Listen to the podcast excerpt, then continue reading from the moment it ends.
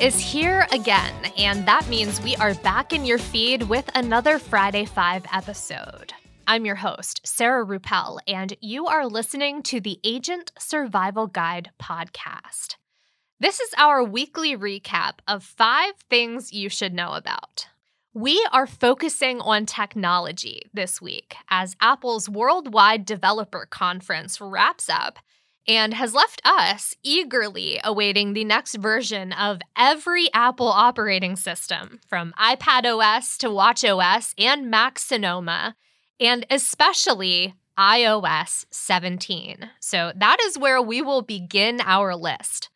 Coming in at number one. Now, I mentioned this one on Instagram earlier this week because I see the value in it for insurance agents communicating with clients.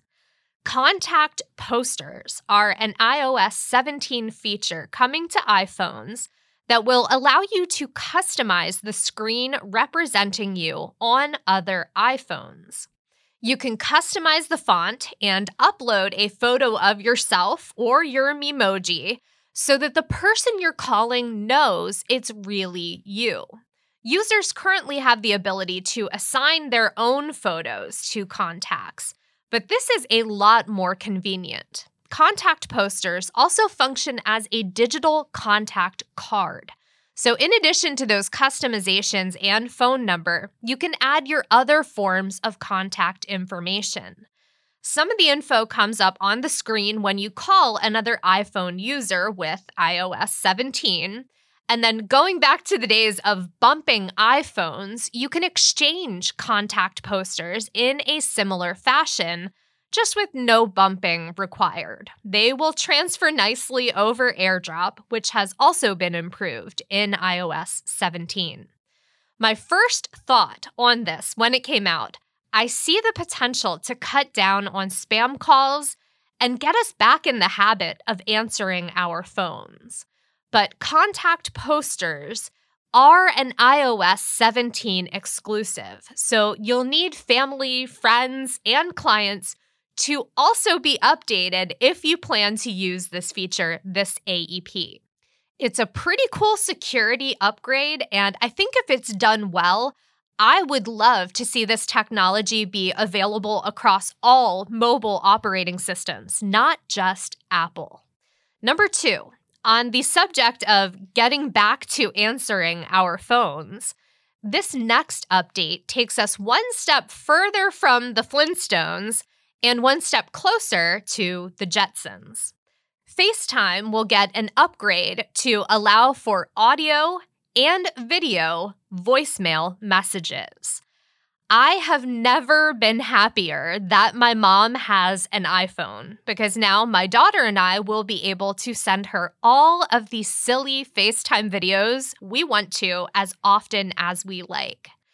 We have a habit of calling people on their birthdays to sing to them, and I love that this will allow us to do that and leave a message for them while we're in the moment. And of course, there are just times when you are really in the moment. You really want to connect and maybe show Granny something cool.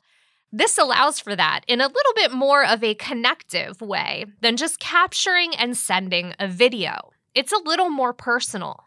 But it doesn't have to just be for family and friends. I love this feature as a way to connect with clients. Of course, I have to add the disclaimer of making sure you stay compliant have permission to contact, and are following CMS rules. But this is just a personal touch that can go over very well when used appropriately. Number three, we've got a few behavioral health features, some that will launch with iOS 17 in the fall, and another that comes a little bit later. Inside the Mindfulness app, iPhone users will be able to track emotions and moods. This feature starts off with a prompt to describe how you're feeling right now by finding a mood on a spectrum of emotion between very unpleasant on the left and very pleasant on the right. When you make your selection, the tracker further narrows down your mood by asking you to choose a word that describes that feeling. After that, you choose from a set of impact factors. Then you tap Done to log your mood. And since the tracker lives in the health app, as you continue to log your mood data, the app will populate this data alongside other health input like sleep or fitness apps, to name two examples.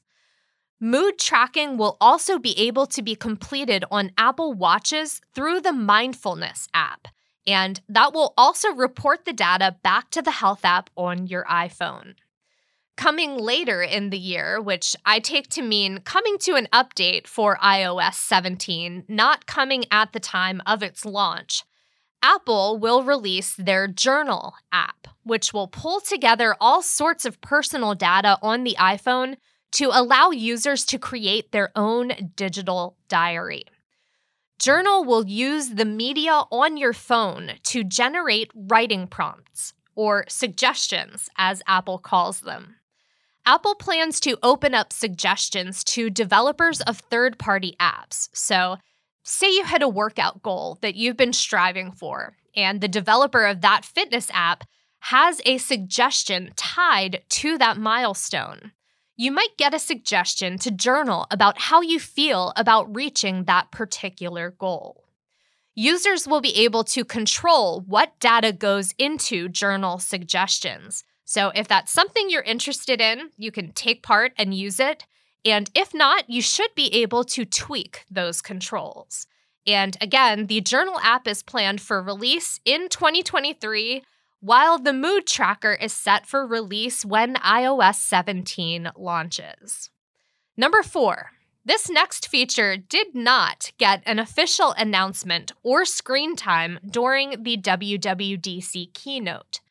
Apple actually talked about them in a May accessibility preview, and that had me worried that it was not going to make it into iOS 17. After a little bit of research, though, I can confirm that personal voice will be included in the iOS 17 release, as well as another feature called Live Speech. We mentioned personal voice in our Friday 5 episode two weeks ago. That is the voice banking feature that will record your voice for use on your iPhone in less time and no cost compared to traditionally pricey voice banking services. Personal voice will require about 15 minutes of speaking time, and in total, the whole process should take iPhone users about an hour, compared to a service that typically takes weeks and costs money. For people who have a condition that could potentially affect their voice, this is a great technology that allows users to bank their own voice. So if they do lose the ability to speak, wholly or partially, the banked voice can still represent them in a much more personal way than a robot like voice. And then for people like me who use their voices for a living, well, think of this as voice insurance. But there's another very cool feature that's coming to iOS 17 that utilizes your banked personal voice, and that is live speech. iPhone users with a personal voice will be able to type to speak in communication apps. So, phone, FaceTime, and then third party apps that support this new functionality as well. Again, similar to the FaceTime voicemail messages, I love the personal touch this adds to communication. Very excited for live speech and personal voice. Definitely going to review those features here on the show and perhaps even interview my personal voice just to document and capture the difference if there is one. Number five, in addition to these features, there were a lot of other mentions in Monday's keynote. The one that probably got the most hype was Apple Vision Pro, the spatial computer, or 3D camera, as Apple is calling it. They're basically calling it everything but an AR or a VR headset, even though that is the category most of us would probably place it in. As much of an Apple fan as I am, I think it's early days for that. The price tag is a little steep. I wear glasses, so that's an additional cost. And there are quite a few prohibitive factors for me to adopt this one early on. Give it another couple generations, and I might be convinced. I do think Apple brought a lot of interesting considerations to the design of Apple Vision Pro, but for now, it's a no for me. Other features worth noting stickers are getting a little more organization and will be easier to use more readily available to place them into conversations. Emojis will be available as 3D stickers. We'll be able to create stickers from objects we crop out of photographs. And then users will also be able to add effects to stickers. So you will be able to create a holographic foil digital sticker of a pet cat and place it in your group chat. It's what we've always wanted, I know. Standby mode lets iOS 17 users personalize a landscape version of their phone, turning it into a display for information during the day and an alarm clock at night. I will definitely need to grab a magnetic stand to get the view shown in the feature preview during Monday's event.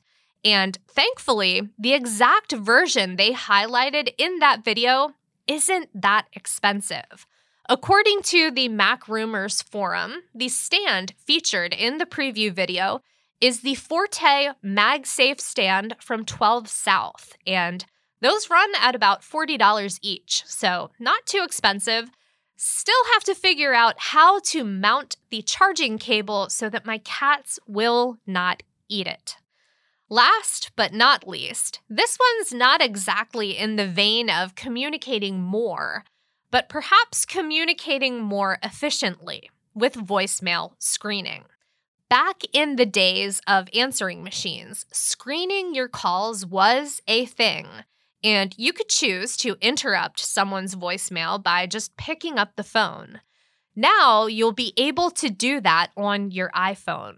Voicemails will come through as text on screen with the ability to pick up the call in the midst of someone leaving you a voicemail message. And if you're concerned about privacy, understandable. Transcription actually happens on the device rather than being sent through the filter of a third party app.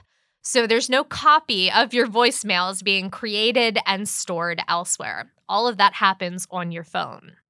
Now, again, these are the features that I am most excited about, but they are certainly not a complete list of everything Apple announced on Monday.